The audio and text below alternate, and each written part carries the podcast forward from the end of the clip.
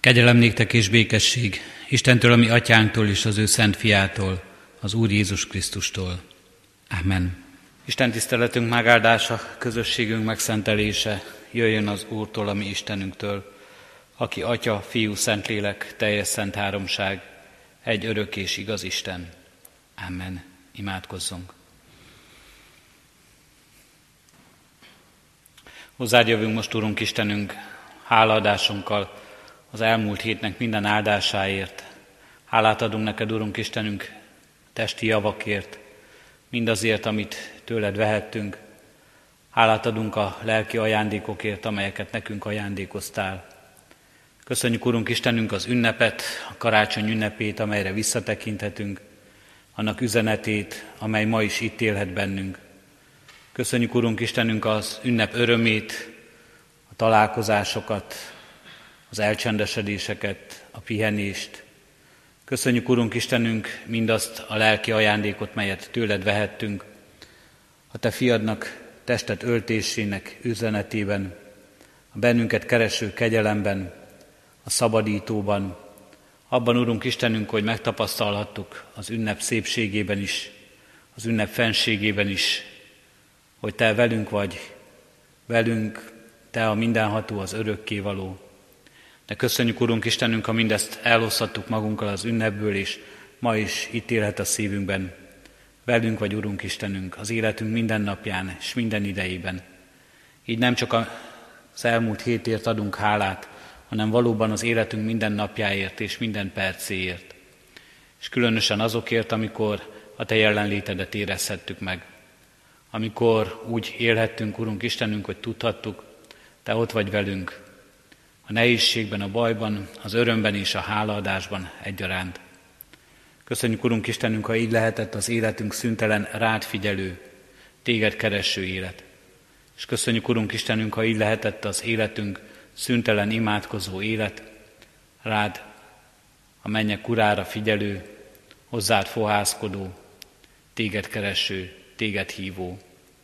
Így keresünk és így hívunk, Urunk, most is. Áld és szenteld meg Isten tiszteletünket, ígére figyelésünket, ajándékozz meg mindebben minket a te szent lelkeddel, hogy érthessük az igét, hogy találkozhassunk veled. Hallgass meg Krisztusért. Amen. Kedves testvéreim, Isten igéjét olvasom Mózes első könyvének negyedik részéből, az első nyolc versből. Az igét és a róla szóló bizonyságtételt helyét elfoglalva hallgassa a gyülekezet. Református bibliaolvasó rendünk szerint a mai napra rendelt ószövetségi igerészünk Mózes első könyvének negyedik részéből, az első nyolc versből szól hozzánk. Azután Ádám a feleségével, Évával hált, aki terhes lett, megszülte Káint, és ezt mondta: fiút kaptam az Úrtól. Majd újból szült annak testvérét, Ábelt. Ábel juhásztor lett, Káin pedig földművelő. Egy idő múlva Káin áldozatot vitte az Úrnak a föld gyümölcséből, Ábel is vitt az elsőszülött bárányokból, a kövérjükből. Az Úr rátekintett Ábelre és áldozatára, de Káinra és az áldozatára nem tekintett. Emiatt Káin nagy haragra gerjedt, és lehorgasztotta a fejét. Ekkor azt kérdezte Káintól az Úr: miért gerjedtél haragra, és miért horgasztod le a fejed? Hiszen ha jól cselekszel, emelt fővel járhatsz. Ha pedig nem jól cselekszel, a bűn az ajtó előtt leselkedik és rád vágyódik, de te uralkodjál rajta. Egyszer azt mondta Káin a testvérének, Ábelnak: menjünk ki a mezőre. Amikor a mezőn voltak, rátámadt Káin a testvérére, Ábelra, és meggyilkolta. Eddig Isten írott igéje. Kedves testvérek, az Ószövetségből Mózes első könyvét kezdtük olvasni napokban, és ezt a jól ismert történetet mai napra rendelte nekünk a bibliaolvasó kalauz, Káin és Ábel történetét. A történet, ez a rész, a felolvasott igeszakasz úgy kezdődik, hogy azután. Azután Ádám a feleségével, Évával hált, és terhes lett. Azután. A Biblia itt akarja összekötni ezt a két történetet. Az előtte lévő történet a bűneset története, Ádám és Éva bűnesetének története, Istentől való elszakadásunk története. Annak a története, hogy az ember hogyan zárja ki önmagát az Istennel való közösségből, és hogyan kell elhagynia a paradicsomot, az Éden kertjét, hogyan szolgáltatja ki maga, magát az ember a kívánságainak, és a kívánságaiban a múlandó földi világnak. Hogyan lesz az ember rabja, rabja önmagának, a saját vágyainak. Erről szólt a bűneset története is. Erről szólt, hogy az ember vágyik valami után, és ezeknek a vágyaknak nem tud korlátot szabni. Az ember nem tud és nem is akar nemet mondani önmagának és önmagára, és inkább mond, és hamarabb és gyorsabban mond nemet az Istenre, mint önmagára. Inkább mond, és könnyebben mond az ember nemet az Istenre, még akkor is, hogyha Isten azt mondja és arra tanít minket, hogy ő jobban tudja, hogy nekünk mire van szükségünk, hogy nekünk mi a jó, mint ahogy mi magunk is tudjuk, és ahogyan erről Isten számtalanszor bizonyságot tett már az ember előtt, mégis a mai napig is ezt tapasztaljuk. Könnyebben, gyorsabban és jobb szívvel mondunk nemet az Istennek, mint önmagunknak. Így volt ezzel Ádám és Éva, és így volt ezzel Káin, de így volt ezzel Ábel is valószínűleg, és így van ezzel a mai ember is. Ezért is mondjuk, hogy ez a bűn, ez az első, ez áteredő, eredendő, minden embert elérő bűn. Ebben születünk, ez, az ember, ez lett az emberi, ahogyan a Biblia magyarázók mondják, a megromlott emberi természetünk. Ezután, a bűneset után történik a ma felolvasott igeszakasz, Káin és Ábel története. Rögtön a bűneset után, ahogyan az ember elszakad Istentől, azt látjuk, hogy milyen következményei vannak ennek. Isten már megígéri ezt, megígéri a következmények súlyát, de itt az egészen szörnyű következményeit látjuk ennek. Egy testvérgyilkosságban. Abban, ahogyan itt látjuk Káint és Ábelt, ahogyan itt élnek ők. Kik is a szereplők? Ádám és Éva, akik el kellett, hogy hagyják a paradicsomot, de mégis ez a közösség, amelyre Isten teremtette őket, egyben tartja ezt a házasságot. Egyben tartja ezt a két embert, egy párnak tartja meg. Ádám és Éva között ott van még mindig az a szeretet kapcsolat, amelyben azt látjuk, hogy a teremtés rendje hogyan jelenik meg. Nem jó az embernek egyedül, szerzek néki segítő társat, hozzá illőt, és így vannak ők ketten egy párként. És azután megszületik az első gyermekük, Káin, akinek ezt a nevet adják, és ennek a névnek a jelentése: fiút adott az Úr. Ebben a névválasztásban, és tudjuk jól, az ószövetségi nevek mindig nagyon beszédesek, kicsit megjelenik Ádám és Éva hite is. Jól lehet, kiszakadtak az Istennel való közösségből, az Éden állapotából, de mégis ott maradt a szívükben az a hit, hogy a gyermek ajándék, a másik ember ajándék, az Isten ajándéka. Nem természetes, nem egyértelmű, hogy az ember közösségben él, hogy mások vannak mellette. Nem egyértelmű, nem csak, hogy gyermeket ad nekünk az Isten, és nem csak a gyermek ajándéka, hanem a másik ember is. Az Isten ajándéka az ember életében. Minden az Istentől jött. A teremtő Isten hozza létre, és adja ennek a világnak.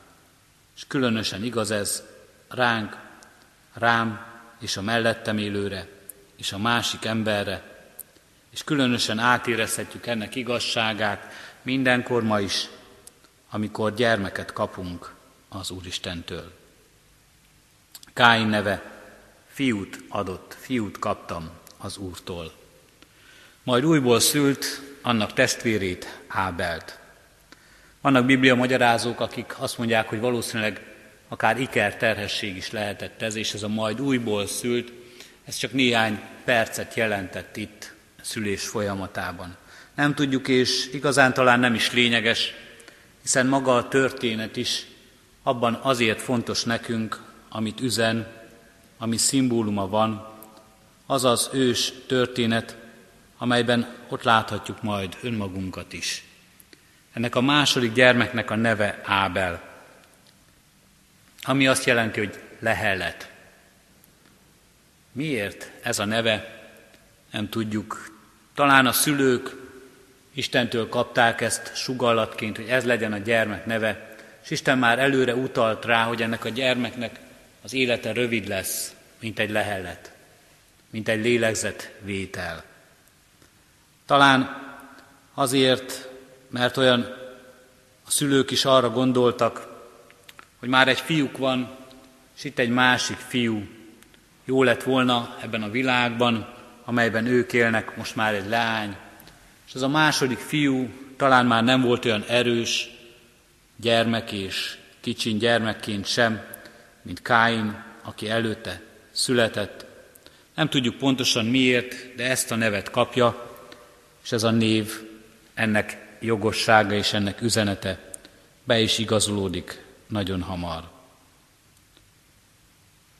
Káin földműves lesz, Ábel pedig juhásztor. Két külön világ, az állattenyésztő és a földművelő ember világa.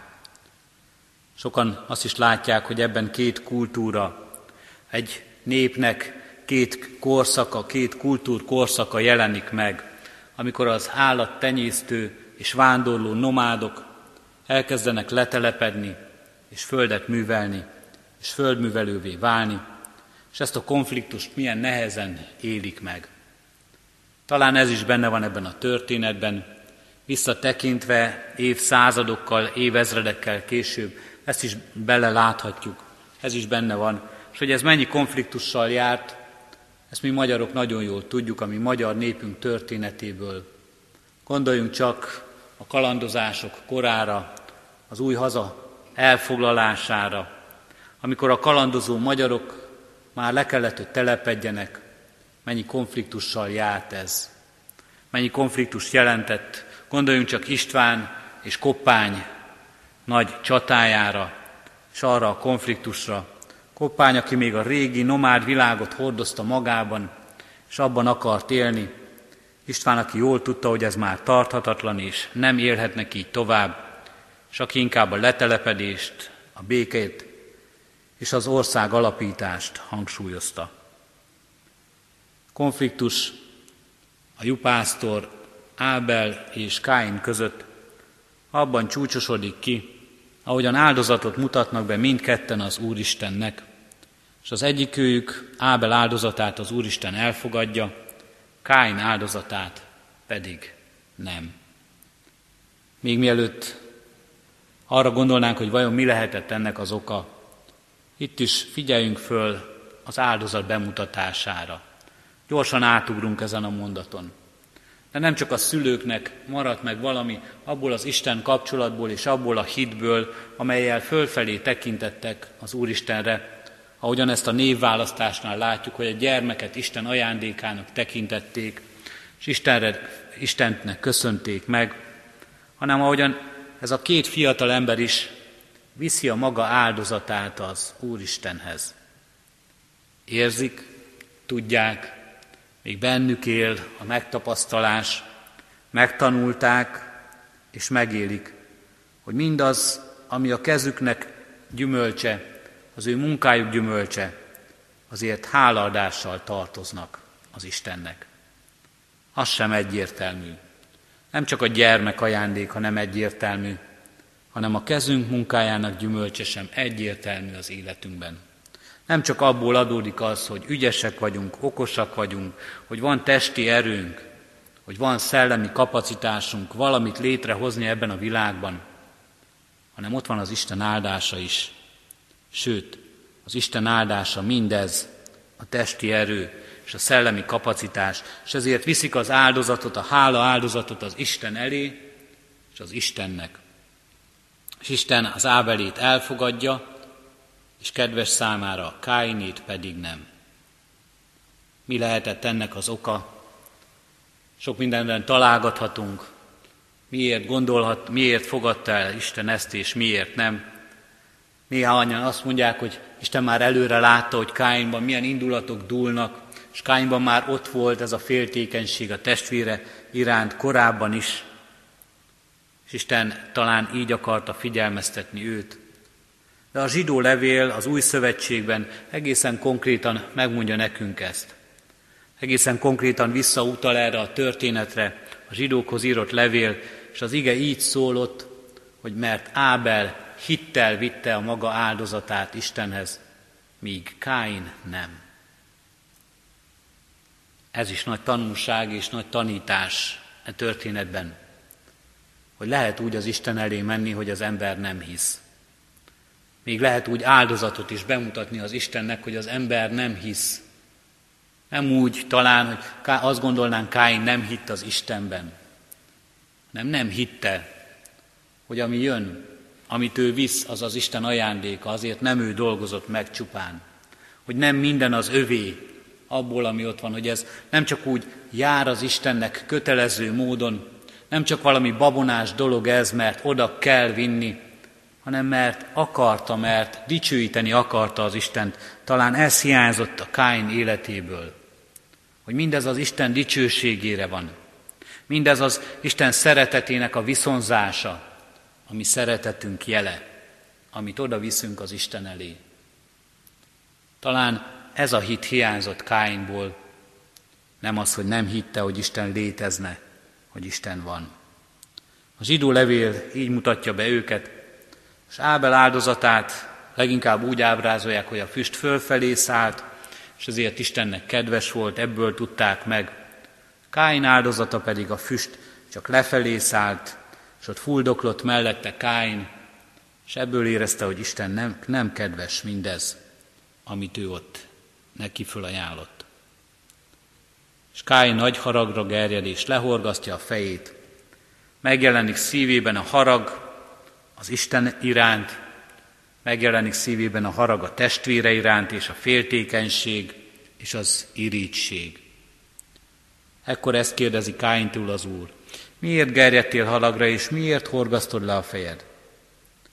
Hiszen ha jól cselekszel, emelt fővel járhatsz, ha pedig nem jól cselekszel, a bűn az ajtó előtt leselkedik, és rád vágyódik, de te uralkodjál rajta. Itt látjuk Káint ebben a konfliktus helyzetben, annak minden szenvedésével és minden szenvedélyével. Mert bizonyára szenvedett Káin. Szenvedett a haragtól, az irítségtől, szenvedett attól, hogy a testvérét megutálta, szenvedett attól, hogy ő nem kedves, hogy ő nem egyenrangú a testvérével, nem tudott elszámolni önmagával, nem látta a helyét ebben a világban. Tele volt ez a helyzet szenvedéssel számára, és ott volt a szenvedély is, a harag, a düh, az indulat, minden, ami a másik ellen fordította őt. Itt látjuk Káint ebben a helyzetben. De hol van az Isten? Hol látjuk és hogyan láthatjuk itt az Istent? Ezekben a felolvasott szavakban itt találkozunk az Istennel a történetben, amikor tanít, amikor figyelmeztet, amikor jelez az Úristen. Hiszen ha jól cselekszel, emelt fővel járhatsz, ha pedig nem jól cselekszel, a bűn az ajtó előtt leselkedik és rád vágyódik, de te uralkodjál rajta. Isten nem magára hagyja Ádámot és Évát és utódait a bűneset után. Nem, nem törődöm emberként, nem törődömként, nem foglalkozik velük, hátat fordít nekik, hanem látja szenvedésüket és szenvedélyüket. Látja Káinnak a nehéz helyzetét, és odafordul felé. Nem is csak kineveti őket, nem játékszerekként tekint rájuk, nem veszik komolyan mindazt, ami ott történik. Kineveti, hogy hogy part, patvarkodnak, hogy veszekszenek, hogy milyen ostobán viselkednek. nem Isten nagyon is átérzi mindezt, és meg fel akarja emelni Káint ebből a szomorú helyzetből, hiszen ha jól cselekszel, emelt hővel járhatsz. Cselekedhetsz te jól, Káin. Lehet ez az áldozat kedves. Lehet a te áldozatod is. Lehet a te imádatod is kedves előttem. Tudsz te engem szeretni, Káin, ha akarsz, ha figyelsz rám. Ott érezzük ezekben, ebben a mondatban mindezt a megmentő szeretetet, mindezt az odafigyelést és a törődést. És ugyanakkor ott van a felelősség is, amit Isten nem vehet le róla, amely a mi mindannyiunk felelőssége. A bűn az ajtó előtt leselkedik, és rád vágyódik, de te uralkodjál rajta. Ott van a leselkedő bűn, mint aki prédára vár, hogy lecsaphasson, mint egy vadállat, amely alig várja, hogy ráugorjon az áldozatára, hogy becserkészze azt, hogy megölje, hogy megsemmisítse. Az ember ilyen kiszolgáltatott, de nem az Istennek kiszolgáltatott, nem annak, hogy az Istennek éppen jó vagy rossz napja van-e, nem annak, hogy az Istennek most éppen kedves vagy nincs kedves hangulata. Elfogadja vagy nem elfogadja ezt az áldozatot. Nem is a másik embernek. Arról tanít itt Isten, hogy az ember ilyen kiszolgáltatott önmagának, a saját indulatainak, szenvedélyeinek, vágyainak, mindannak, ami benne van és benne él az emberben, mindabban, amiben önmagának kellene nemet mondani, és önmaga indulataira kellene nemet mondani, nem az Istenre nemet mondani. És ahogyan láttuk Ádámnál és Évánál, az ember sokkal könnyebben, gyorsabban és jobb szívvel mond nemet az Istennek, mint önmagának. És ahogyan itt látjuk utána, már gyermekeikben tovább, Káinban, Káin sokkal könnyebben és gyorsabban mond nemet az Istennek, az Isten tanításának, mint önmagának. Nem tud nemet mondani a benne uralkodó vágyaknak, szenvedélynek. Nem tud benne, nemet mondani a benne uralkodó indulatnak, még akkor sem, hogyha az egy testvérgyilkos indulat. És inkább igent mond ennek, és nemet az Istennek, csak azért, hogy úgy érezze, hatalma van, neki van igaza. Fölé nőhet a másik embernek, azt teheti, amit akar. Micsoda indulat, micsoda szomorú történet ez, amelyben Káin megöli az ő testvérét.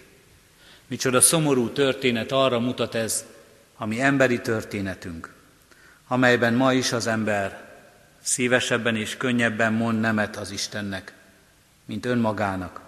Ahelyett, hogy fordítva lenne ez is, igent mondalna az Istennek, és elfogadná az Isten tanítását. Hiszen ha jót cselekszel, emelt fővel járhatsz. És hányszor buzdít és bátorít minket az Úristen, hogy jót cselekedjünk. Szóljunk jól, vagy ne szóljunk, hanem hallgassunk. Hányszor buzdít és bátorít minket az Isten lelke, hogy tegyük ezt, és tegyük meg bátran. Erre indít, hogy segítsünk, hogy odaforduljunk, hogy a másikat felkaroljuk, hogy bátorítsuk, hogy erősítsük, hogy a másiknak társa legyünk, hogy a másikra úgy tekintsünk, mint ajándékra az életünkben.